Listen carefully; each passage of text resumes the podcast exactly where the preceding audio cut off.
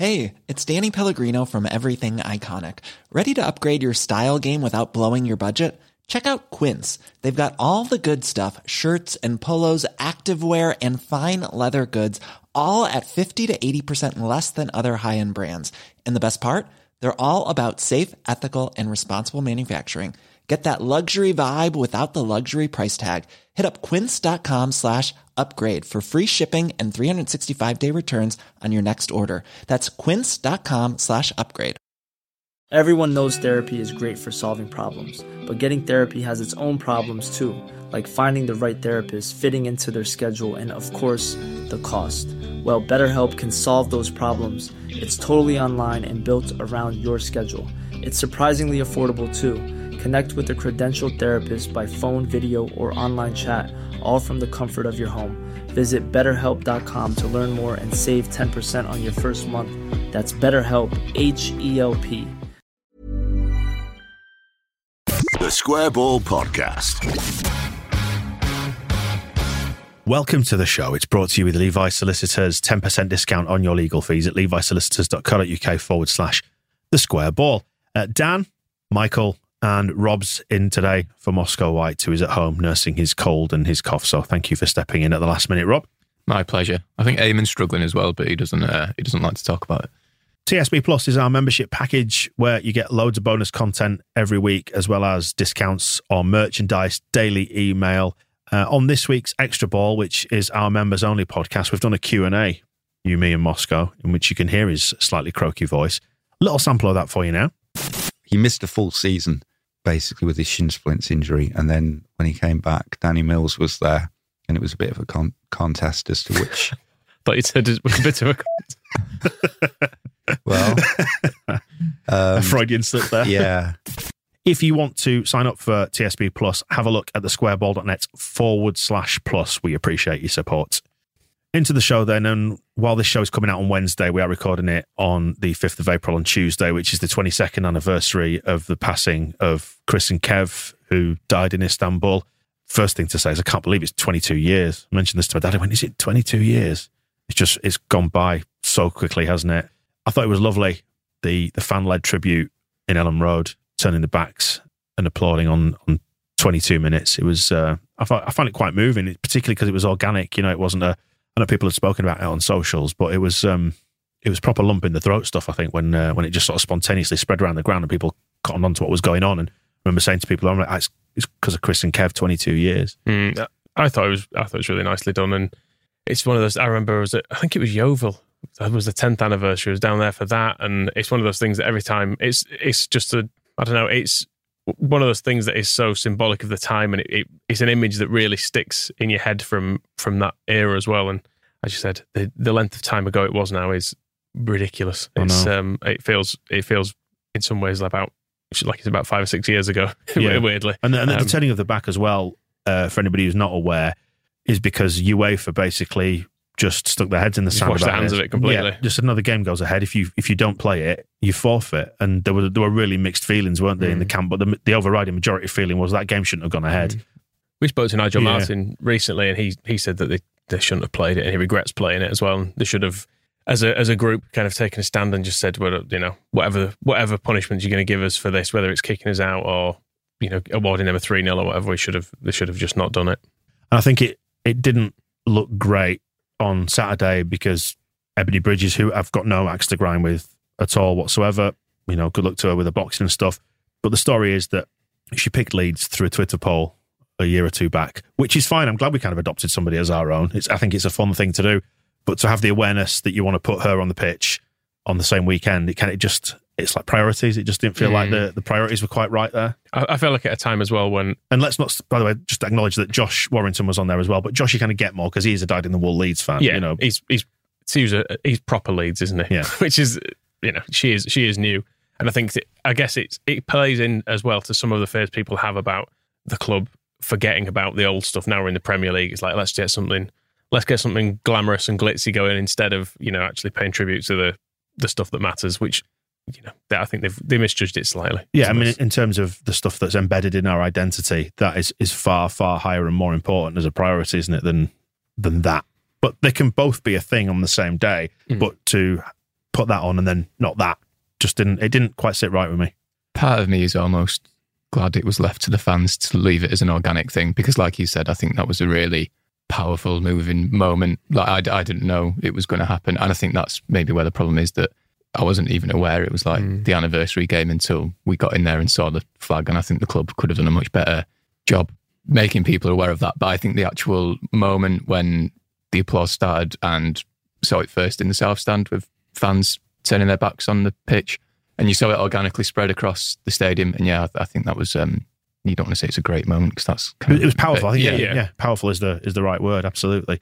And as always, you know, this time of year, ultimately we, we have to send our love and, and thoughts and best wishes to the two families and the friends as well. And there were lots of people who were there um, around that incident on the night as well. Uh, other football fans who, who experienced their mates dying in front of them, being killed in front of them. It, it's awful. So just best wishes to everybody.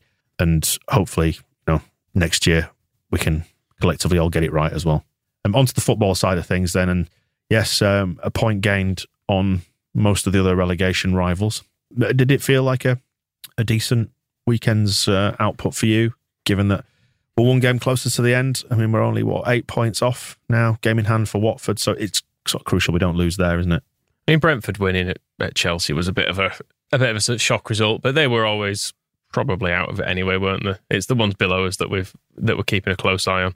It, it was quite weird at full time when they put the, the scores up on the big screen and there was a massive laugh and cheer. And I thought, oh, that must be a really good result for us. And then it was because Brentford had hammered Chelsea, which i- it is very funny, isn't it? But yeah, elsewhere, I mean, uh, we're, we're not even worried about Norwich particularly, are we? I don't think. I think No, I mean, been- the, the results they would have to put together now to catch us 12 points in front with only 24 left is just crazy, isn't it? yeah, so that we're not. And Brighton continuing their hilarious run of just not not ever winning uh, another game this season. But yeah, the, the others quite regulation two 0 wins, and then Everton lose. I mean, I did actually watch the Everton game, and they probably did deserve something from that. Yeah. But were, it's weird though because I've I've watched Everton a couple of times, and they have bits of quite nice play, but then they just do something stupid, and they, the other team score. It Yeah, just well, that's what we said, over and over said again. on propaganda, didn't we? That second goal where Bowen scored the rebound. It's just madness. But that's, you know, we were saying it in the context of Leeds being quite narrow and almost more defensive in our setup. They were wide open for that. It's no surprise they keep losing, though. They And look, it's- they look like a team that aren't very good. And it's three consecutive games where they've had a man sent off, which is getting like the end of Christiansen when Leeds players just kept getting sent off. And their injury list is, is fairly massive as well, isn't it? They've I'd got say, lots say of whose fault out. it isn't the discipline. Hmm. Definitely not Frank's fault. It's not, is it? I mean, there is a, an argument to be said for because we're recording the day ahead of uh, Burnley versus Everton, and isn't it funny that we're all probably going to be paying a lot more attention to that than the Champions League between Real Madrid and, and Chelsea? I mean, balls to those Super League idiots. This is where it's at, isn't it? It's Turf Moor. Um, A dreadful game of football. there is a there is an argument to be had though that any result in this can be construed as a good result for us in that Everton win pretty much keeps Burnley right off our tails, doesn't it? And opens up a gap then for the bottom three to be in, in a lot of trouble. A draw is almost the perfect result because they both drop points and then a Burnley win drags Everton right into the shit. Probably, that's probably the least comfortable outcome, isn't it? It's probably the least comfortable, but it is the one I want, weirdly, because I really want Everton to, to go down. I think they're playing twice as well, aren't they, before we play on Saturday? Yeah. So we'll have a much clearer picture by then. But yeah, like Who is, is this Burnley playing twice? Everton are playing twice. Right, aren't they? okay. Maybe Burnley as well. I don't know. yeah, it's, it's one of those that, logically speaking, with Watford on the weekend, we should just aim to beat Watford, have Everton beat Burnley, and it makes that bottom three look completely Hmm. detached then, which would be comforting in a way, but it would be less funny Mhm. than to watch Lampard dragged through it for another week. Yeah. And when Lampard first came in, my prediction for how he'd do would would he would keep them up on like 33 points and expect everyone to say what a great job he'd done. And I think they probably will just about do it because they've not got a, they really haven't got a bad side. I think they'll sort of stumble their way over the line, and then a few months into next season, all the players will remember what a colossal knobhead they've got managing him. Well, And- you know, it's interesting, isn't it? Have you seen the reports that uh, they've got a break clause this summer? It's only it's a unilateral break clause as well, so Everton can decide to get rid of him, but he can't leave Everton. And I would not be surprised that even if they did stay up, if they got rid of him, would not be surprised at all. Well, it's a bit like when Marsch came in and they were saying, "Oh no, he's here for next season regardless." And you think yeah, it's kind of a hard sell though if you've Mm. You know if he's taken us down and given the position Everton were in and the squad they had and, and everything when he's when he's arrived there, if he even if he squeaks his way out of promotion, uh, out of relegation, sorry, it's kind of hard to argue that he's done a good job. And he's he came in and instantly added like half a million quid to the wage bill as well, with a couple of midfielders who've done nothing for him apart from against us, obviously. He'll find a way to argue it, though, won't he? Oh, I'm, I'm sure he He'll have a few arguments up his sleeve, you imagine. Tell you's um, interested me just looking at this. Brighton, who are They fought their way into this relegation they've done battle. they've done really really well. I mean, we we've been joking for a number of weeks now that Brighton are only ever allowed their regulation nine wins Mm. per season. Uh, they've never got past forty two points. I don't think. I think they're going to have it all on. Nah, they'll, they'll be fine. No, they'll probably be fine. I think they're going to have it all on to pass their points total. Is what I was going to Mm. say. Their next three fixtures are Arsenal away, Spurs away, and Man City away. Mm. So if we can beat Watford, that puts us in a really, really strong position. Just for them to to beat us when we play them at the end of the season, no, no, no, we'll be fine. It's, we- it is weird though. Our seasons can turn. How you know we we can be looking back a month of Brighton having a great season or having a terrible season, and actually, you know, We've both got seven wins. yeah, there's, there's not actually there's not a huge amount between us anymore. We've always said, haven't we, that nine wins will basically keep you up, give or take. Um, so you look at that for the benchmark, and that's probably about right, isn't it? We might end up getting eight and some draws, but should be Mm. all right. I mean, those bottom teams are crap, aren't they? And, and I say that knowing full well we could still get dragged in, but given the atmosphere at Elland Road at the weekend, it doesn't, don't feel like it. Not yet. No. Problem is, you don't Is this necessarily. a fa- is it a false dawn, Michael? I don't know. The Norwich and Wolves games were insane, so I don't I don't want to draw too much from them in a way. The Wolves game in particular was was Mhm. madness because they were truthfully well on top of us. We had a good little spell at the start, then they were absolutely battering us for quite a while. Hmm. Although actually, the Southampton game had a similar pattern in that we started well, had a had a few chances, but then they came into it for quite a long period. They just didn't have a man sent off, which which was a bit mean. Mm, it's interesting as well looking at Newcastle. Like I've said before, I've got a Newcastle mate, and they're they're still worried. He's he's not enjoying this at all, even though they've had that real uptick in form since January. It's three defeats on the bounce as well for them, which is nice. And they got stuffed at the weekend, didn't they? Yeah, Bit- fi- yeah, yeah. five one at Spurs. So it's nice, even, even if they don't really get dragged into trouble, it's nice to sort of see their momentum stop and let them not be smug anymore. I mean, looking at the bottom four on the form table we've got here, it's, it shows the last five games. From the bottom four teams, there's 20 games, there are two wins in it. Right. So if that's a if that is kind of how it continues the rest of the season, we're going to be fine because no one is putting together any kind of a run down there. And, At- and they're running out of the games moment. to do it. Yeah. Exactly. That's that's what I, mean, I was saying earlier about just want to almost scrub off the weeks without them getting any closer to us, and it becomes more and more difficult. I think that maybe contributed to kind of the mareness of Saturday because we'd already Mm. seen Watford get beat. So you kind of thought, well, actually, a point, yeah, it's fine. Yeah, yeah. The pressure goes on to us, doesn't it? If if we'd seen Watford Mm. win or get a point there, you think, you know, well, maybe we do need to we do need to win this one. But as it was, Well, yeah. I mean, all eyes on Vicarage Road, and we'll get around to previewing that in uh, in the second part of uh, of the show. First thing to address before we get to all that is fixture movements. Palace Monday night was three o'clock on a Saturday afternoon. Everyone had bought the tickets, train tickets, flights, and now the twats have moved it at just over three weeks' notice. dead easy to get back from um, Palace on a Monday night, though. I imagine direct train from uh, Croydon to Leeds at Yeah. that, uh, you know, midnight or whatever. I mean, I'm not into the the full sub- suburbs of South London intel, but I gather it's not even actually Croydon, is it? It's slightly sort of just in the middle of nowhere. where it's it's a shit thing to do. it's a, it's I will say on a personal level quite good because I was due to get back from holiday that day and come here and watch the game like straight from the flight. So quite nice on that for me, but I have to accept for everyone else, absolutely shit. I don't. I don't they're not meant to do it this late either, are they? No, it's meant to they've- I think they've missed every deadline. yeah, they always do, and there's absolutely no punishment for it whatsoever. I was just um, scanning down on Apple Maps on my computer here, and um, I ended up in France. I went too far down. So uh, do keep talking among yourselves because I'm going to find out exactly where Crystal Palace is. Yeah, and the other games that have moved as well. Uh, the Chelsea game that was obviously due to be over over Easter is now Wednesday, the 11th of May, which is which is on Sky. Um, and then Arsenal away has been moved to uh, that's now Sunday, the 8th of May, 2 p.m. And Brighton, the final home game of the season, 2 p.m. on Sunday. Thornton Heath. Thornton Heath. Thornton Heath. Well, Uh, nearest train station is the Norwood Junction, I think.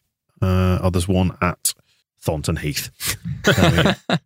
I don't think anyone's using this podcast for travel news. This is this is your old um, The this old is- radio job. This is your radio job kicking in. You're going to be telling us about you know traffic on the gyrator or It whatever just- it was. it looks a long way away. That's all I'm saying. Hmm, fair enough. Looks a long way away. Yeah, and the, the Brighton game's been moved, doesn't it? Yeah, so that's um, all down to the silly Premier League regulations about not being able to play at the same time when the Sunday 4 p.m. fixtures on, but they've all been moved to Sunday because the cup finals on the Saturday, isn't it? And oh, yeah. Hmm. Welcome to the Premier League, everybody. Same stupid rules that meant we couldn't watch the under 23s beat Palace Mm. because it clashed with Palace against Arsenal. Arsenal, was last night, wasn't it? And obviously, there's a huge there would be a huge crossover of neutrals watching. Are you telling Leeds. me you didn't go to Elland Road last night to watch the 23s? No, I didn't. Sadly, I've got. Um, I'm out of the house doing football stuff enough as it is. We're into we're into divorce territory. If I start if I start leaving on a Monday night, Hmm? no, you know, uh, dear me.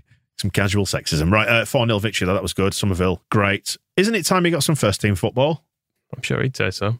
Yeah, I mean, I think we'll get onto it a bit later, but I think that's why Marsch wants his extra subs, isn't it, to bring these children? I thought, although Angus Kinnear said we're fast tracking these youngsters, weren't Because we? we, yeah, we weren't before, were we? No. No, Bielsa had never used them. So So, Gelhardt got fast tracked against Norwich right after they equalised in injury time. Well, he won't be getting fast tracked anywhere soon because he's injured again. what, what is a dead like? It can be a mixture, can't it? It can be a bit sore, or it can be like Rafinha's last year when Is he it was out bit- for like six weeks. Is it a bit sleepy or is it a full on hematoma that keeps you out forever? Mm, I don't think it. I reckon it's probably a, a level above the one that you'd get at school, where someone would just like twat your leg in assembly or whatever. It's probably worse than that. Uh, yeah, I mean, should Gelhardt have played in this? Mm, I don't know. He's he's in an awkward spot though, isn't he? Because he's not getting any first team football either. So got to play some games at some point. Oh, was he not slated to play it at Wolves for a start and then the back injury kept him out and then, And some COVID yeah, positive, but then they thought it was a false positive and all this sort of stuff went on. makes you think. Marsch keeps talking about Gelhardt in his press conferences, press conferences, saying he needs to play more and he's going to have a bigger role. And he seems desperate to play him in these 23 threes games as well. I think he wanted to play him in the scum one uh, last month. But yeah, it's like everyone's broken, mate. Like, can just calm down, maybe? Some of those goals, though, the first one in particular is a Outstanding, Incredible. isn't it? Is that the one where he cut in on the left and then onto his right foot? Yeah, and the, the move out from the back as well is really nice that that leads up to it, and then yeah, the finish, and then these, The he's, second he's- one's very good as well. yeah, when he cuts on to his left for the second goal, Two feet and he can use them both. Mm. Whatever next. kicking it right into the goalies. After the Wolves game, it looked like Marsch went over to Summerville as if to say, ah, sorry you didn't get on, but that was because there was all these mental injuries. Mm. Um, there was a brilliant moment before the Southampton game at the weekend where the players were warming up and practicing their free kicks into like the temporary goals they put up Mm. um, in front of the Kop. And right at the end, they wanted to practice the free kicks, and Summerville was waiting for ages, and he sort of deferred responsibility to the players that were actually playing. So like Kalvin had to go, and Rafinha had to go. I think he let Sam Greenwood go in as well, and Joe Gelhardt, and then they put the goals down, and he looked really sad. I will. I will say, by the way, just to pause for a second, is I watched them with far too keen an interest to put those goals down. I thought they're fun because they've got, they've got a special little trench, haven't they, behind Yes. the uh, the goal now with flaps. I think that's the first time I've realised that's where they go. And I was like, oh, It's like. Tra- it's like Tracy Island, the Thunderbirds, isn't it? There's a special flap I've open. not seen these. Have you not seen them? I'm always in the Oh. ground late, aren't I? Because of mags and hmm. stuff. Yeah, so they've got like the temporary nets that go behind the goal. They're, they've got two posts that kind of go into the ground, and it just sort of the, the net goes floppy, and they just keep it all in that big trench behind the goal. But there's also a hmm. special second trench just over at the end where they put the collapsible second net in it. But it looks sort of think they'd look great in your garden. But then again, like Summerville went to take, finally got his chance to take a free kick in the main nets. He got Klaesson to come back and go in the nets. And I think again, he let Greenwood and Gelhardt go first. And he finally stepped up, knuckleball straight into the northeast corner. Absolutely ballooned it. Sorry, sorry everyone. Yeah. uh, but yeah, I would like to see some some of him um, before the season is out. Hopefully, we're in a position where we can um, give a few of them a run out, where we can rest some weary legs. Yeah, oh, we're just safe and can Yeah. dick, dick about for a few games. That's what I meant. Marsch seems to prefer Sam Greenwood. He seems to have sort of jumped up the pecking order a little bit. He came on against Wolves early on and he was going to come on at the weekend until they messed up the substitutions. But um, then he was chatting about Greenwood in his press conference saying, well, he can play as a number nine, he can play as a number 10, or he can play as the wide tens, as they're now called, because we don't play as, with wingers, which probably doesn't help Summerville either. Right. And wide tens. Oh, it's all confusing, isn't it? um, but yeah, that I guess that feeds into the conversation about subs. We're having five subs from next season, which does seem to play into the hands of so-called bigger clubs with more resources. Jesse likes it. Uh, uh, I do agree from the standpoint that it'll give us a chance to rest some legs because it was useful when we had more subs uh, available when we were like using Pablo like, from the bench at half time. Yeah. So it allows you to give people 45 minutes and still have enough subs to cover injuries. Yeah, I, I've kind of. I don't like it, generally speaking. I have to say, I think it, it definitely favours the team who can have a bench of nine internationals as opposed to us who will have a bench of nine children. Yeah. because it's it seems a bit unfair if you know Man City can bring on like three hundred million pounds worth of footballers all in one go, and you're like, oh, that's ruined it. Changing half your outfield team, yeah. Marsch's argument to that was, well, yeah, they have better squads, which means they also have better 11s, which Mm. didn't- Yeah, it's true, but- isn't it? Yeah. But I, I don't. I'm not a massive fan. I also think like fatigue is a good thing in sport. That's how Mm. Excitement sometimes happens. Is that some players are knackered and it all goes a bit mad. Yeah. Uh, fair No subs. yeah, Back to the old days when you used to have a have to have a goalkeeper on the left wing because he's got a, a broken collarbone or something. Well, I mean, famously, Bert Trautmann in the FA Cup final Exactly. for Man Didn't do him any harm, did He it? had a- had a broken neck. I mean, could have been paralysed, but it didn't do any didn't do him any harm long term, probably. and we know from the statement that the uh, the Premier League put out on this, they are changing the COVID testing, which possibly explains why uh, why Joffrey made it, even though he got a positive test. They're only testing symptoms now, aren't they? But we've also found out about the transfer window. 10th of June it opens and it's closing on September the 1st in line with other European leagues. That was another point, actually, I was going to say. Did you see that? Um, I can't remember when we were talking about uh, Italy, one of the other shows. It might have been in propaganda this week. And in Italy, they are stopping any interpretations within the uh, within the Italian league for the use of VAR in the same way that the Premier League and the FA come up with bullshit ways to apply their own rules. And so we take that and then we'll we'll give that one a tweak and we'll choose the wording to be interpreted that way. Well, they're falling into line with UEFA now, or Italy, and they're also in the process of training VAR only officials. So you won't get the likes of Mike Dean going into Stockley Park. It'll be specialist VAR teams who who do VAR. Um, that does and- make a degree of sense. because I think the, the head of the Italian FA, I think it was, that was quoted as saying, if the ref is going in there with the same sort of mindset and attitude that he brings into a game, mistakes will be made, which I think is You interesting. know what I, my solution would be? What's that? Get rid of it. Get rid of it. It'd be cheaper, wouldn't it? Just get rid of it. Come on, let's just get back to calling one person a wanker. Let's have it straightforward. it was better because again, it adds to that sense of villainy that you know who you can blame. Yeah. Whereas now you've got to go. Oh, I suppose they've looked at it. Can we even call him a wanker? Because Well- we'd have been, we could have, I mean, we can and we do. we could have had more confidence though in calling the ref a wanker over that Gelhardt penalty. But because we know it was looked at, you kind of go, oh, well, maybe it was right then. Hmm. Rubbish. Don't want that sort of logic. And uh, finally, LUFC women, they lost to those pensioners from the northeast. Let's we've got to flog this joke to death every time it's mentioned. It's the Norton and Stockton Ancients, uh, which is just to the west of uh, Middlesbrough, Norton slash Stockton, which is again going back into my travel reports. Some good some good interchanges around traffic there. on the A, uh, A19. The A19, A66 junction busy as always, but no problems that I can spot for now. Call me if you spot anything, etc., etc. Um, 2 0 at home it was. So they journeyed down the A19 to uh, to Tadcaster. Yeah, lost plate, cup, trophy, not happening. no, they're not getting promoted either this time. No, I think um, Durham, who were below them, lost as well, so they're still third. All right. But you're getting out for coming third in that league. Famously, as Billy Bremner Mm. did say. Previewing Watford now, then in part two. Big game this weekend, isn't it? yes, let's win it. Great. That's the plan. End of program. Uh, Watford are not very good, but suddenly people have built them up to be uh, this outstanding team in their mind. That's how that's how the fear of a football fan always works, isn't it? Like I saw them against X, and they were they'll cause us problems doing Y. Yeah, I mean, the Hodgson factor, it feels like he might be able to get him out of trouble just because he's done it Hmm. a lot of times before in a, in a way that you didn't necessarily feel earlier in the season they were they were gonna. I guess he maybe gives them a better chance, but there's just no there's no consistency to their appointments other at Watford. It's very much a scattergun of like, well, who's out there? Fine, get him. Whereas like with Marsch, at least there was a thought behind it, and obviously we'd been he'd been earmarked in advance, and the thought the styles might mesh in some ways, even though there's some distinct differences. But the pressing and stuff, getting Hodgson is very much just like ah, There's no long term plan there, is there? Of let's get this 70 odd year old bloke Yeah. to managers. and he really does look old. I saw him on Match of the Day Yeah, on, God, on the yeah, weekend. He looks he looks really really old. Yeah, because occasionally that happens, doesn't it? You'll see someone, you'll go, God, he's aged. Even from last week. Yeah, yeah, he does. He does. And you imagine there's not going to be too many jobs left in him after this one. He, he's not going to fancy it. I mean, Well, I thought he'd retired already. Yeah, I thought that was the point of him leaving Palace to this big fanfare of, oh, he's left his boyhood club, whatever. Yeah, like a heavyweight boxer, they just never retire. They just always come back for for one more go. But you know, I guess fair play to him. He, he obviously loves football, doesn't he? He just can't can't resist it.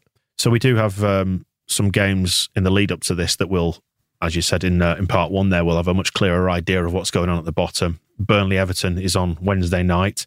Uh, Newcastle Wolves is on Friday night. Then Everton face Man United on Saturday lunchtime, which I'm sure they'll object to. or Frank will anyway, having been forced to play on Wednesday as well. It's not good enough, is it? Not good enough. Then we play Watford, obviously, Norwich Burnley on Sunday at two o'clock. So this weekend is probably going to be the defining weekend of the season. I thought you know? was last weekend. Well, I think each one that, that, that comes along is is very much the defining weekend. But um, a win against Watford, and we're nearly there.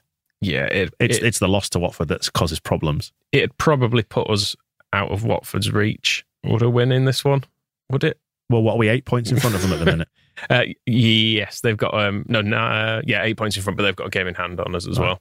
But yeah, it would it would create a, a lovely bit of distance. So that would then put us what eleven points. So you're talking about four wins from the remaining seven or eight games, which you just don't. They're not going to win four games, are they? You wouldn't have thought so. I, f- I feel like they they struggle to win four in a season, don't they? In their their little Premier League stints, they tend to come up and go back down fairly not as quickly as Norwich, admittedly, but they don't always hang around for very long, do they? So yeah, we should win. And again, depending on what happens in the other games, a draw's fine, probably.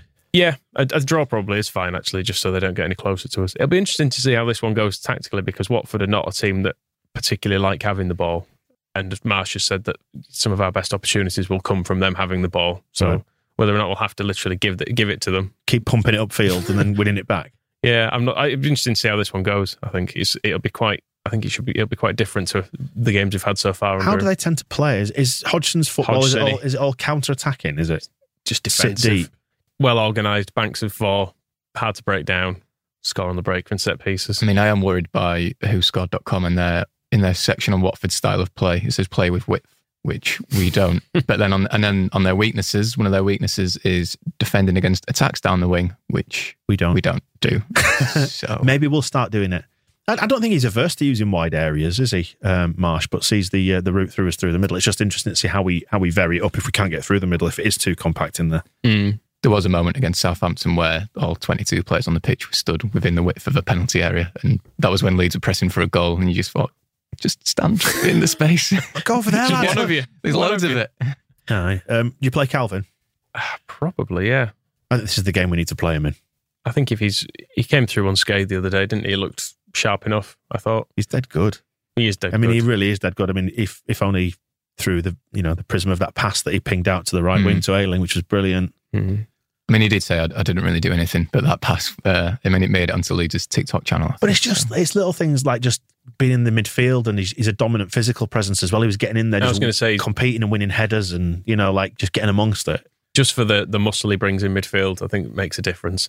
And his range of passing as well is as as good as I think Forshaw and Klich have been in there. Sometimes they none of them can spray the balls that Kalvin can. Who do you play? Do you play Klich in midfield and push Rodrigo further forward? Do you think? I think he would be tempted to drop Klich. I, Mhm. thi- I think I think he'll go Forshaw Kalvin if he plays, and You then with a, a more attacking option and, and Klich on the bench. Yeah. keep it solid. I reckon in this one. and it would be nice to have a central midfielder to bring off the bench Mm, that isn't half fit as well. luxury. And Clicker's, Clicker's been good recently. He has, yeah. It's been nice. People have been nice about him again, apart from Bob. Apart from Bob. Um, and Forshaw's been good as well. But yeah, to have actual options on the bench is a nice thing. I'd maybe like to see Koch start ahead of Llorente as well, who Mm. has been a little bit mad for a while now. I mean, he's always mad. Even when he plays well, he's mad. But It's, it's a low key mad, isn't it? It's not always it's not always on the surface, but it's never too far away. I think him and Struijk recently have been kind of terrible. So I wouldn't Yeah, mind seeing they have. Cooper and Koch. I Um, kind of fancy he won't. He will leave the defense as it is, probably. But Yeah. Which I'm also fine with. But yeah, I know what you Mm. mean about Llorente. He's just um, he's a bit of a worrying character And sometimes. yeah, and that was the thing about slowing it down with Meslier's distribution. He would slow it down and then give the ball to Llorente, who had 11 men Yeah. running at him, and he would just panic. So, Ah, get away! Yeah. you need to calm it down. Give it to me. Do you think we'll? I'll show you what panic looks like. do you think we'll maybe exercise a, a little bit more caution in this game, or will we just go out and try and win it? I, I think we are cautious now under Are we? under Marsch. Are we? It's just Is that that's, what we do? that's, our new style, isn't it? 100 to 70. In that, yeah, exactly. I mean, look at the Norwich game when we we were playing the worst team in the league at home, a goal up, we bring on a defender. I Mm. think it's um, I think it's probably a given that we'll be fairly cautious. That's the other thing with Marsch wanting five subs to bring on attackers with energy, and then all his subs recently have kind of been bring centre backs on. Mm. I know at Wolves that was No not- choice. Yeah, he couldn't really help that. How do you think it goes?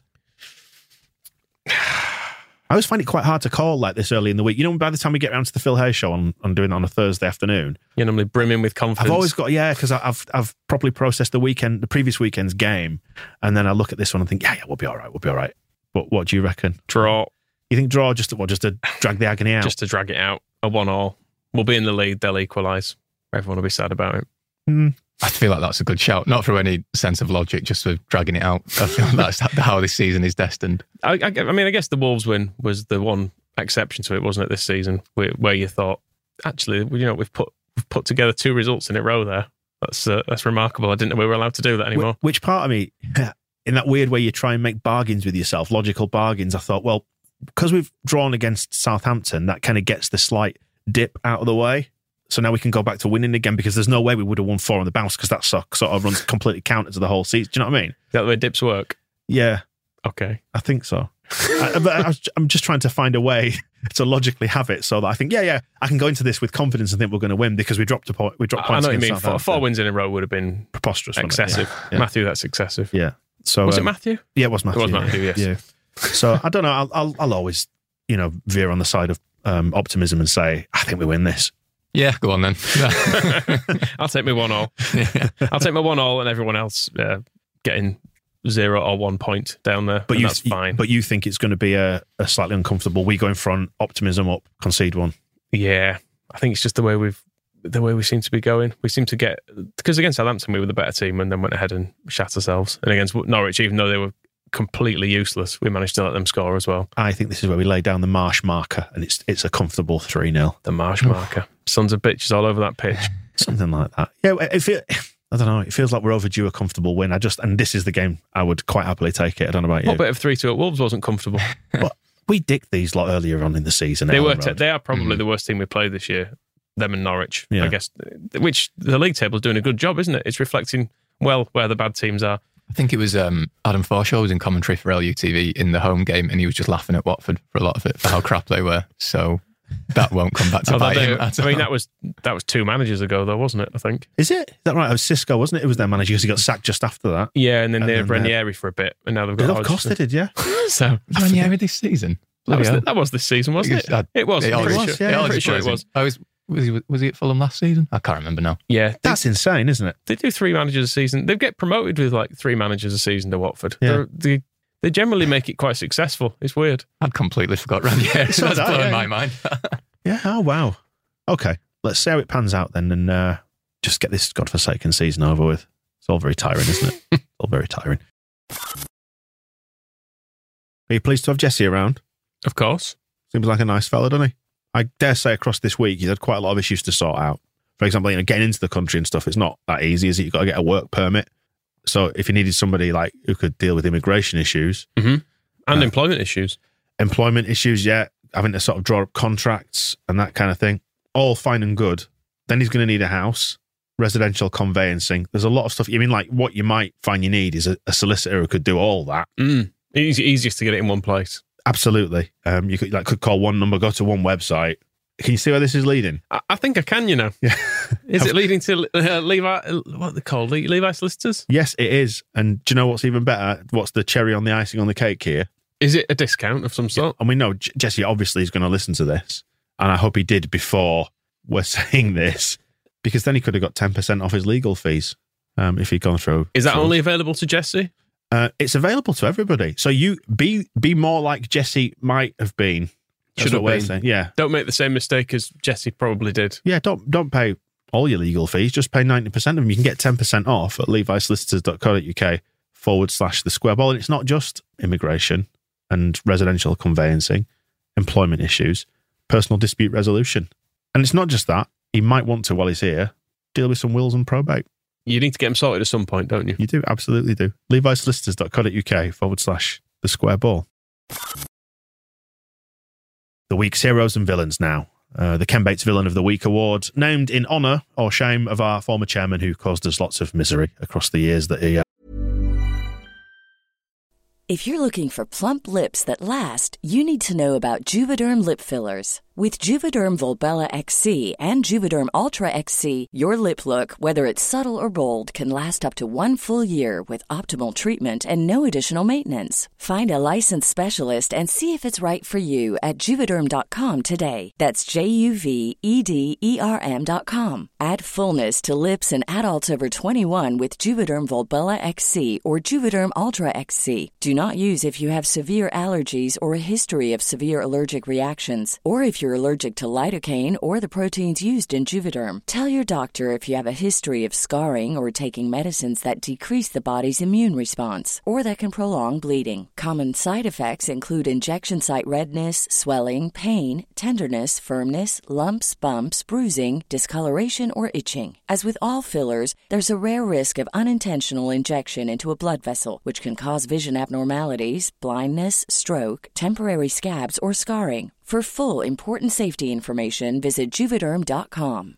Cool fact a crocodile can't stick out its tongue. Also, you can get health insurance for a month or just under a year in some states. United Healthcare short term insurance plans, underwritten by Golden Rule Insurance Company, offer flexible, budget friendly coverage for you. Learn more at uh1.com. Hey there, it's Michelle Norris. I'm host of a podcast called Your Mama's Kitchen. When I travel, I'm usually looking for a way to find a taste of home when I'm not at home. And one of the things I love to do when I am at home is entertain. And Airbnb allows me to do that. When I was in California recently, I rented a house that had a great kitchen. And when we were sitting around the table, we we're all thinking, we're in someone else's house. Someone could be in all of our homes as well. If you have a home, but you're not always at home, you have an Airbnb. Your home might be worth more than you think. Find out how much at airbnb.com/slash host. He was at Elland Road. Candidates, please, then, and obviously we've uh, we've got a load of nominations that have come in from our uh, our TSB Plus members who've suggested who they don't like. James Ward Prowse winning the, on volume at this stage. Nothing really that he did wrong. Just um, as Joe says, we get it. You're good at free kicks. Fuck off. Which is fair. Goldie as well. Ward Prowse, the show off. Exactly. exactly. Um, so Chri- what? Christine has picked up on me saying something in the match ball that was uh, Southampton need to stop either buying or breeding middle class players because they had Ward Prowse and Walker Peters, too many double barreled surnames. Christine says, in fact, their double barreled surnames probably stem from being born out of wedlock, which makes them a couple of right bastards. Mm. I did look this up, and James Ward Prowse is the son of a barrister. Yep. So I don't know anything about his mum, though. He may have found her on the docks. Who knows? But um, yeah, I, it's fair to say his dad's probably fairly middle class if he's a, if he's a barrister. Although his dad did also send him to train at Havant and Waterlooville. Again, again, another double barreled name. that's is that double barrel or is that just two names? Close enough. You don't say James Ward and Prowse, do you? 'Cause that'd be that'd be, that'd be confusing. Uh, yeah, even though it was in the youth team at Southampton, his dad sent him there to get kicked in training because he was like, "This will this will toughen you up." Okay. So maybe he's a bit old school too. Ah. I think there's a sitcom in it anyway. The um, the family life of James Ward Prowse. Uh, Mr. Ward and Mrs. Prowse. Uh, yeah, he annoyed me by being good at his uh, at his job, and we also saw it coming a mile off. Who else do we have? Fabrizio Romano. I like that's a nice shout from uh, Philip. Fabrizio clickbait Romano for this past week and every week to come in the transfer window. We know Rafa is going. Fab, settle down, wee lad. Just Yeah. what's, what's funny about that, by the way? You know, I, I got annoyed with him putting out all those stories about Rafinha, so I tweeted him from our account saying, you shouldn't listen to Deco, and then put a clown emoji. Do you know what's happened now? Blocked you. No, he's followed us. uh, Still expecting the inside track from silly us. sausage. Yeah, if we start getting DMs from him asking what's going on, then uh, I might start feeding him a load of bullshit. Rodrigo De Paul again, is it? yeah. I, I have heard that he charges people to go on podcasts. Yeah. Like quite a lot as well, like several hundred pounds. So if you want me to come on and talk about something, Hmm. kind of makes you realise it's like a Is it a it's- grift? It's a it's an industry, is what I'll say it is. Yeah. The transfer industry that you go, you know that if you get him on, 'cause he's got some Twitter followers and you can get him on to talk about something, he'll he'll just about get you some more listeners and whatever. That, that the Rodrigo de Paul thing is an absolute perfect symbol of it. That it was total bollocks. I mean, that, Mm. that went back to just the exchange of mental exchange of tweets with Rodrigo de Paul, but we since found out like there's never anything in it. No, Never even it, close. I think was someone the club had looked at, but Yeah. they look at Look at hundreds, hundreds they? of Yeah. players Yeah. all the time. How much is he? Thirty-five million? No thanks. We've The got end. Adam, Adam Forshaw's probably going to be fine. We don't need him, thank you. Uh, refs are picked out by Philip Salty, House of Stouts, uh, among others. Is House of Stouts sneaking in a, an advert there? Is that is that a website? I don't know. Feels feels like you might be trying to I New, think new probably- bar in Leeds. try, trying to get some. Um, Probably no one would have thought about it until you mentioned, but now you've, you've fallen for the trap. I- I'm also googling House of Stouts. Let's see if this is if they've snuck an advert. And I'm gonna I'm gonna invoice you. It- it's um it is it's a place for dark beer. Okay. Go somewhere else. I'm sure it's I'm sure if you like dark beers, it's a perfect place to to get them from. Great. Uh, Anyway, back to refs. Bastards, aren't they? Yeah. Just people point and say, just give the pen. Salty, salty or Sally, depending on how my eyes are working. Just give the pen. Mike Dean's retiring as well. He's going to have to make it about him one more time before the end of the season, isn't he? Well, he can go and make a, a spectacle of himself at Tranmere again, can't he? Just as he as he does. But wait there, we've got more on Fabrizio Romano then. Well, he's in the same the same category, but Deco. Yeah, Ah, yeah. Um, just the Canadian Boney M saying he can fuck off and wait until summer. Mm. And it is true. Like if, if he's going to go, fine. Just don't. He doesn't need this now. Let him concentrate on his job for a bit longer. Just He a few more weeks. He was talking about him back in October or whenever it was when Rafinha first played for Brazil. Deco was immediately talking him up for a move, and he's like, just piss off. He can talk for himself. Mm. Yeah. And even if you're doing all this stuff in the background, shut up. I don't want to, if it's not happening, then I don't need to know about it. No, exactly. He's not. He's not going anywhere now, is he? Because he's He's under transfer contract. window and, and what have you. So Yeah. I mean, he, he looks like his head is half elsewhere, doesn't it? He doesn't quite look like his head's in the game at the minute. I don't know. I thought he was all right on the weekend. Hmm. He's fine. It's not the same. He's, he's not playing with the same joy, I think, is the, you know, the was fun it, was it joy or was it anger? Bit of both. Mm. He, he did do one of his um, where he just whacks the ball across field to no one in particular. He did that for the first time I've seen him for weeks. The crossfield fullback ball. Yeah, and all the Leeds players look like, whoa, what are you doing? but I, I don't know if that's a sign of his confidence getting back on. I think that's I think that's part of the tactics. I mentioned that I think on the match ball that Southampton did it on one or two occasions where you Mm. kind of went, "Oh, that's that's high risk," but they always rely on the fact that everyone's over there being smothered by the pressing net, and there'll be somebody over there probably to to go get it. Percentage football and all that. Right. Um, who have we got then? What else have we got? Modern football gets a, a nomination from Kisnorbo's kneecap. Um, the modern football aspect that he's talking about is the the draft excluder behind the wall. Yeah. Saying there was no reason to lay Dan James down as a draft excluder for a wall pass free kick. Don't think he's ever gone low, but modern football dictates that we make a young Welsh scum bastard lay on the floor for what? A nice view of the goal from below.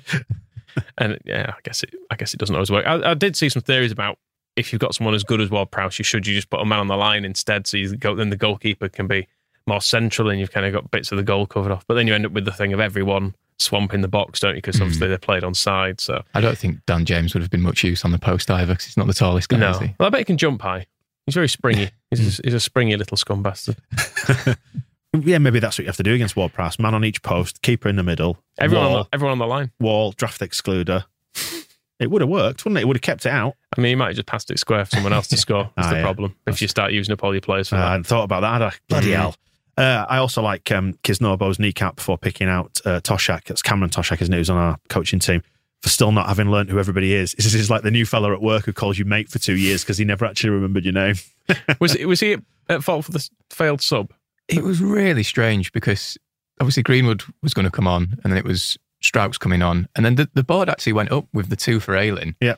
And they went, no, no, no, that's not the change. And then a minute later, Jesse Marsch turned around and Luke Ayling stood next to him. So I don't really know what happened there. But yeah, I think Moscow said on the match ball that does worry him. And I kind of agree with him, to be honest. admin, sort out your admin.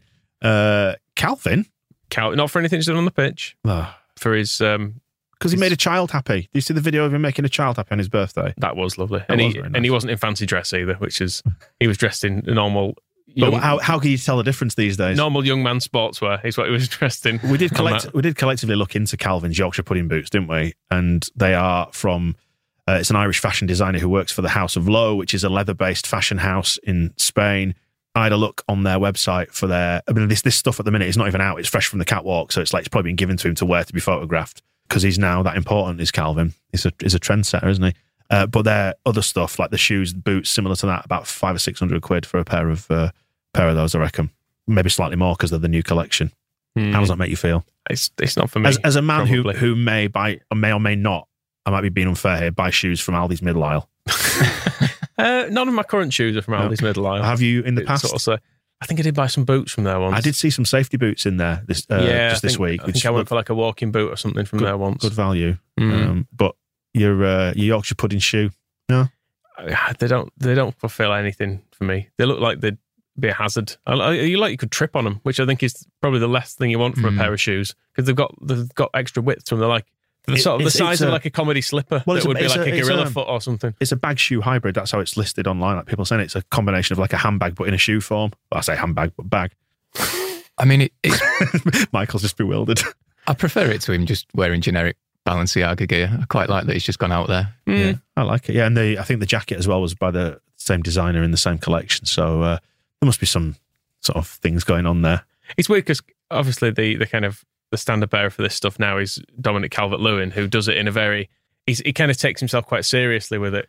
Kalvin looked like he looked like a lad dicking around in it. Yeah, I, what I He's- think. I like how he's still Kalvin getting all this sort of Yeah. thrust upon him, and he he looks like he can't believe any of this is happening as well, which is nice. I mean, I did I did see Calvert Lewin did a interview with GQ and like a fashion spread, Mm. which came out this weekend, I think, and the Everton fans didn't really take too kindly to that. it's We're in a relegation battle. It's hard. It's a hard sell when you well, being, when you're in the process of being relegated. I was going to isn't say it? it's in the same way that, but a different level that you know the Man United fans are, are turning on Rashford because he gives a shit about humanitarian things. So the same concentrate on your football because you've been shit at that, and it's the same sort of thing but lower down the league, isn't it? So I, I think old Kalvin Phillips, before everyone thought it was good, I'm sure he got criticised for having had a haircut at one point. Yeah, it was um, the end of the Hecky Bottom season when he had a haircut, and people went absolutely mental. At How's he got time for that? Yeah, time to get a haircut. he only worked two hours a day training. Probably less with Becky. Well, it fair. was worth adding. I think the photos of his Yorkshire pudding shoes were taken in Brighouse, which is, feels like a brave move walking That's around the, Brighouse the in um, fashion capital of um, of the world, arguably. What was he doing in Brighouse? I don't know. There's there's that curry house there, isn't there? That um that's good. I think a number of the, the players have been there before, so maybe they're going out for a cousin. Who Imagine knows? you get you get chicken tikka over those shoes. And they- They'll never, were they suede or something? It's never coming off. Well, Jelly's described them as Cornish pasties and steak bake slices, uh, sliders. Sorry for the summer. Yeah, not for me. Not for me, but you know what?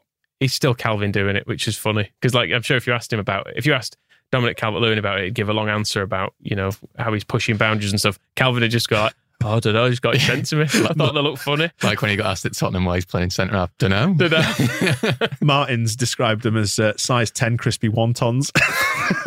and Rich AD has suggested he's shown up looking like one of the seven dwarves. Uh, I need to look at the seven dwarves footwear now. Yeah, they are. They do have a slightly homespun, um, just wrap a bit of leather around your foot and tie it Yeah. sort of vibe going on.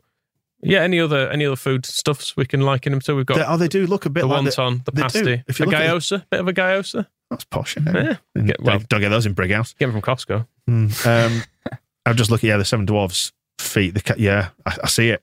Yeah, it's absolutely right. Good, good shout that one. Anyway, Kalvin's done it, and so it's fine. Yeah, of course it is. If Tyler Roberts had done it, whoa, there'd be a backlash.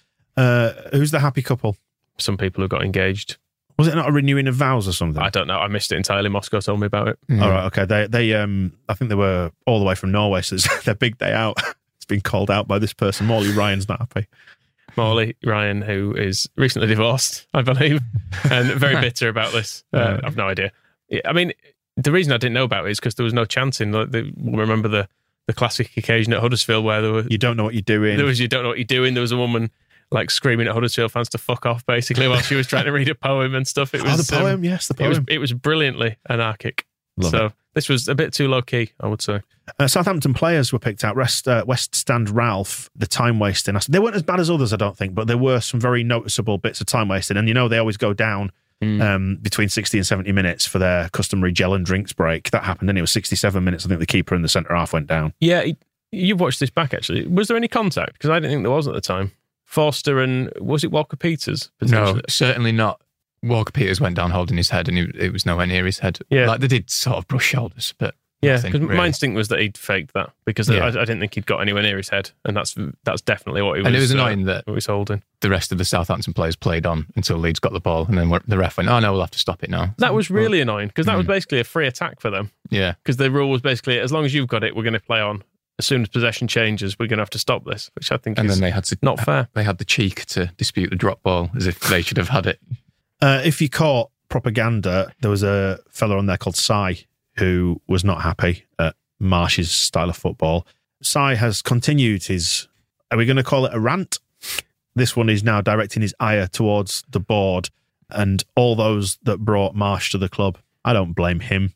He's just taking the opportunity. But for fuck's sake, after the beauty of Bielsa ball, you expect us to watch this abysmal style of play, which apparently the Elland Road fans need to learn when to cheer and when not to cheer to make it work and not to worry when the players stand around with the ball and go down to 70% effort. If I did that at work, I'd be sacked and the drive through queue would be all the way down the M62 to Brough. I mean, it's an opinion, isn't it? It is. It is an opinion. It remains to be seen. I'm not convinced by it as yet, but equally, I'm, I'm sort of pleased to not see us being cut open every 10 minutes at the moment. So I think like it needs to it needs to get a bit more easy to watch, a bit more pleasing on the eye before I'm I'm going to be fully committed to it. Mm-hmm. But equally, if we can win another two or three games this year doing it, fine for now. Just get me out of this season. I just want, Yeah. I just want it to end. I just want the summer. Yeah, I agree. And, and I think the acid test will be next season, won't it? Seeing what the recruitment looks like and how it then beds in on the field. Anyway, let's pick a, uh, a villain of the week. Ken Bates' villain of the week goes to. I mean, Ward Prowse on just for doing that. I Yeah, suppose he- he's the direct. predictable as well. Yeah. Boring. Mm, we Everyone would have knew been, it. We would have been a lot happier without him doing that as well, wouldn't we? Everyone knew he was going to put it there, and he did. Hmm.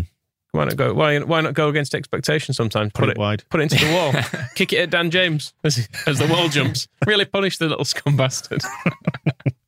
Okay, so yeah, you can have that then. Uh, I, I think quite low on the villainy scale, generally speaking. He's not. Yeah, he's just a man doing his job, isn't he? Yeah. Doing it and doing it well. but even still, he did cause us misery, so Exactly. fine.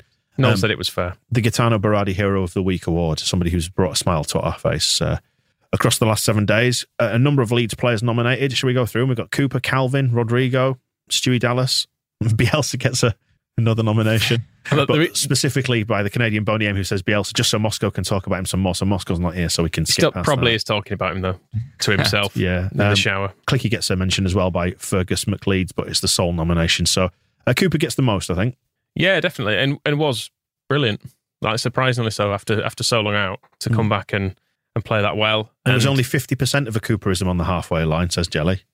Because it was. He was kind of, he got, he got a little bit caught, but then he rescued it with his little stooped header. I'm still defending Cooper on that. I think he positions his body well. I think he realizes he's not as fast as is it Broja going through. He recognizes he's not as fast, so he gets his body in the way and does the floor header, which is absolutely textbook. Yeah. You see that? was well executed, wasn't you, it? you see it every day. That sort of that sort of thing. That's what Marsch has been teaching him. But Brady, did Brady wants to do a slide tackle with his head? But I Possibly, imagine yeah. this. I'm sure there was once a time, a time in the box when he like he was already on the ground. He threw his head at, at someone shooting about an inch away. He sounds like the type of thing he'd do. Anyway, more floor headers. yes. Um, Concentrate on that. yeah, there was the week. Gouldy, Scrooge, Ralph, Boney M, Katie, Jelly, Salty among the others who uh, who nominated uh, Cooper. But yeah, the organisation and leadership stuff, I think, is um, is probably something that we we overlook for Liam Cooper. I know Phil Hay's written a piece as well about saying how Bielsa was he was always the the first centre back that he would choose as well. So it's it's interesting that another manager has come in and, and done exactly the same thing. I guess we'll, we should talk about that this week on the Phil Hay show. Actually, get Phil's take on it. Kalvin Phillips' dress sense. The back, the backlash against the backlash has started here. Um, Kalvin Phillips' dress sense suggests Kalvin Phillips is the hero of the week. Great to see him back on the pitch in appropriate footwear. Yeah, it was it was good just to just to know he is he is still there and can hopefully get five or six full games in before the end of the season. 'Cause And I to think- see him not limp off as well was nice. Mm. I, I think it was seeing him and Cooper on the pitch. I guess probably because Bielsa never moaned about it. It means that it's probably not talked about quite enough. Just how completely shit this year has been with injuries, and also possibly because Bielsa was maybe the underlying cause of some of them, the uh, with the the workload and stuff. But he just never talked about it, did he? So as a result, we just kind of went, oh well, we've just got to get on with this then. But seeing him back, you're like, oh yeah, and and being able to have a central midfielder on the bench like, with some experience is Wild, these, these feel like they do feel like real extravagances Yeah. in in this season. But yeah, just just to have options there is is lovely. Um, the other big nominee is Rodrigo, who uh, is- he seems like a man reborn, doesn't he? At the minute, The young man. the young man reborn. uh, yeah, loads of people. Dave, Martin, Joe, Kisnorbo's kneecap back in the mentions again. Uh, everyone really, really happy with him. As I said on the match ball, maybe he just needed to not run around quite so much. I mean, his roles. Am I being unfair? Thinking, well, why didn't you do this for the previous eighteen months? Because he's he's been quite. I've uh, when Bielsa was here, I was always trying to see the best in him, but he was pretty unconvincing, wasn't he? And maybe this Marsch deserves credit for his man management for mm. putting an arm around the shoulder and bringing him into this leadership group and giving him more of a role. But I think he did have a really important role under Bielsa, and he didn't do it very well. I think, mm. And I don't think his role has changed a great deal. You know, everyone was expecting him to play as a number nine. Now Marsch is back, and he's not, is he? He's no, but 10. I think all the stuff we were talking about, like the um, the narrowness of the the formation and everyone being stood a lot closer together, maybe that just plays to his strengths in that he can do those little interchanges of passes a little bit easier when you're not having to ping your balls over 20 or 30, 40 yards, but actually someone's closer and you can just give go. And I think because technically he, he looks really good. What he was tending to do was getting caught in possession or being ponderous on the ball or maybe spraying a pass, an easy pass would go to a defender. But if everyone's closer together, I think you have to kick it as far, do you? I think in his worst games as well, it was when you had maybe it felt like Klich was left playing midfield by himself because Mm. Rodrigo was at least in theory as a midfielder, and so you'd feel like he was just being walked past far too easily. Whereas I guess in the new formation, he doesn't have to do as much. Well, I'm saying if he he's, he's not expected to do the same defensive work as he did before. Exactly. If he tries to do a little give and go in front of Southampton's penalty area and it breaks down, you've got two midfielders stood behind you Mm. who can tidy up the Mm. problem, and you can you can then fall back into the the zonal shape and stuff. And maybe it is that more pragmatic, slightly more negative approach is um is to his benefit. I don't know. Yeah, I mean, after the Villa game, I, I didn't really care if we sold him there and then. I've got to be perfectly honest. But since then, he has been he's been probably our best player across the across the game since then. Mad old game, innit? So maybe he is actually really good. I mean, he was. There was talk of him and Rafinha being the two that were kind of the most sick of of all the Bielsa stuff as well, of like the the workload and what have you. Mm. Which I think I'm just a bit bitter because at the end of Bielsa, it was bloody Dan James up front, Rodrigo as a number 10, Koch in midfield. And since then, Marsch has come in and gone, well, yeah, Robin Koch can play midfield. Mm. Dan James can play up front. But I do, Rodrigo genu- I, number nine, I do uh, genuinely 10. think there is something in the, the fact that they're all a bit closer together, though, because it's harder to give the ball away, isn't it, if your mates are stood closer? I don't know. Yeah, I just, no, I, I like that he's running around as well. And I wish he'd have done that more under Bielsa, Mm. like a, bit- with a bit more intensity. Yeah, Rob Price gets a mention for uh, for getting Kalvin and Coop. Jesse's not calling him Coops. no, Coop. And he's calling him. Is he still calling um, him Loriente? I don't know. But he's gotten back on the pitch. so That's why Rob Price is mentioned. I noticed he called Kristoffer Klaesson Christoph as well, which I, Nice. maybe is a Yeah, I think someone. I think he's misunderstood. I think someone said that you pronounce Llorente uh, with a. It's like it's, it's you so with the Spanish pronunciation. It's like a. Is it need to insert like a y in it, and he's Yeah. going oh Loriente, and they've gone. Uh, Yeah. yeah, yeah, that's that's near enough. Fine, you you go with that one. Uh, Stuart Dallas, Michael Stuart Dallas, he uh, saved the game for us to some extent, didn't he? After Meslier did that save, put his body on the line. I really, really liked what he did there. I thought it was an exceptional piece of defending to use his body as he did and to turn it out and direct the ball in the right way. Fair play to the man. I love him. He gets one every week, does Dallas? I think. He's always good. He just always does the right thing. It seems. I love him. Like I can't believe how much I've gone from being incredibly indifferent to him to just thinking he's absolutely brilliant. Yeah. Uh, and just to return to the single solitary Klich nomination, Fergus McLeeds uh, wants to nominate Mateusz Klich for Klich. That's all. It's just, a one just word. a name. Just a name. Just a one word nomination. And uh, I think that was pre fuck off Bob as well. Was Right. The um, was that nomination? I think I think he was nominating him for playing well. And outside the parish, um, Alex Iwobi and Frank Lampard are given some nominations, a collective uh, Everton nomination. I think just that mess up for their goal, uh, for West Ham's second goal, is Yep. was appreciated from a Leeds point of view.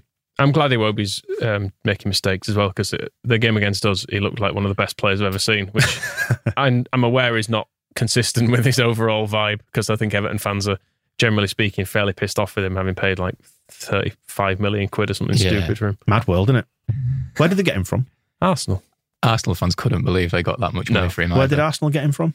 Arsenal. Yeah. All right. Okay. I mean, I could Google this and find out. I think he was in their youth team. Okay.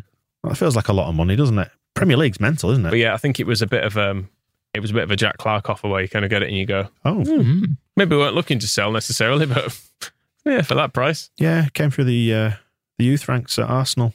I saw that Iwobi was playing central midfield as well at the Mm. weekend. So Sadly. those Van der Beek and Dele Alli moves have gone brilliantly for them. Um, Twenty-eight million pound initial fee plus the rest. Yeah. Crazy, isn't it?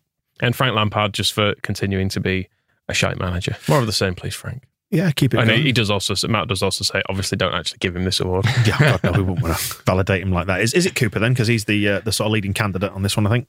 yeah, he doesn't. He probably doesn't get enough um, enough love and respect, does he, Cooper? Oh, we haven't mentioned the um, the work by Rafinha to keep that ball in. By the way, that needs a, a nod. Nah, he's off. Fuck him. No, we, we need to. Well, we need to doff the cap. If we have a cap, let's give a little. A Kalvin, nod. Kalvin's probably got one. You know, he started dressing half like a Victorian scrote with, pasty feet. Right. Uh, I think that's But, you it. know, then, he, he did do well, did Rafinha. He it did. was a it was a, a messy run because he kind of bas- bastard it, bashed it off the um, off the defender and uh, a new a new word. and wriggled his way through, didn't he? But yeah, good determination. Yeah, the fact that he got there. Yeah, maybe he does care after all. Maybe he does care. But it's Cooper then. I'm in this one. yeah. Nice one. Right. Well, that wraps up the weekly show.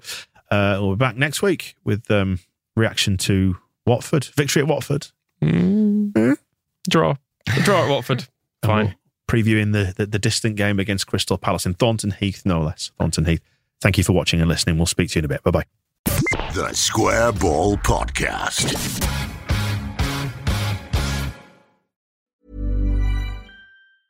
Hey, it's Paige DeSorbo from Giggly Squad. High quality fashion without the price tag. Say hello to Quince.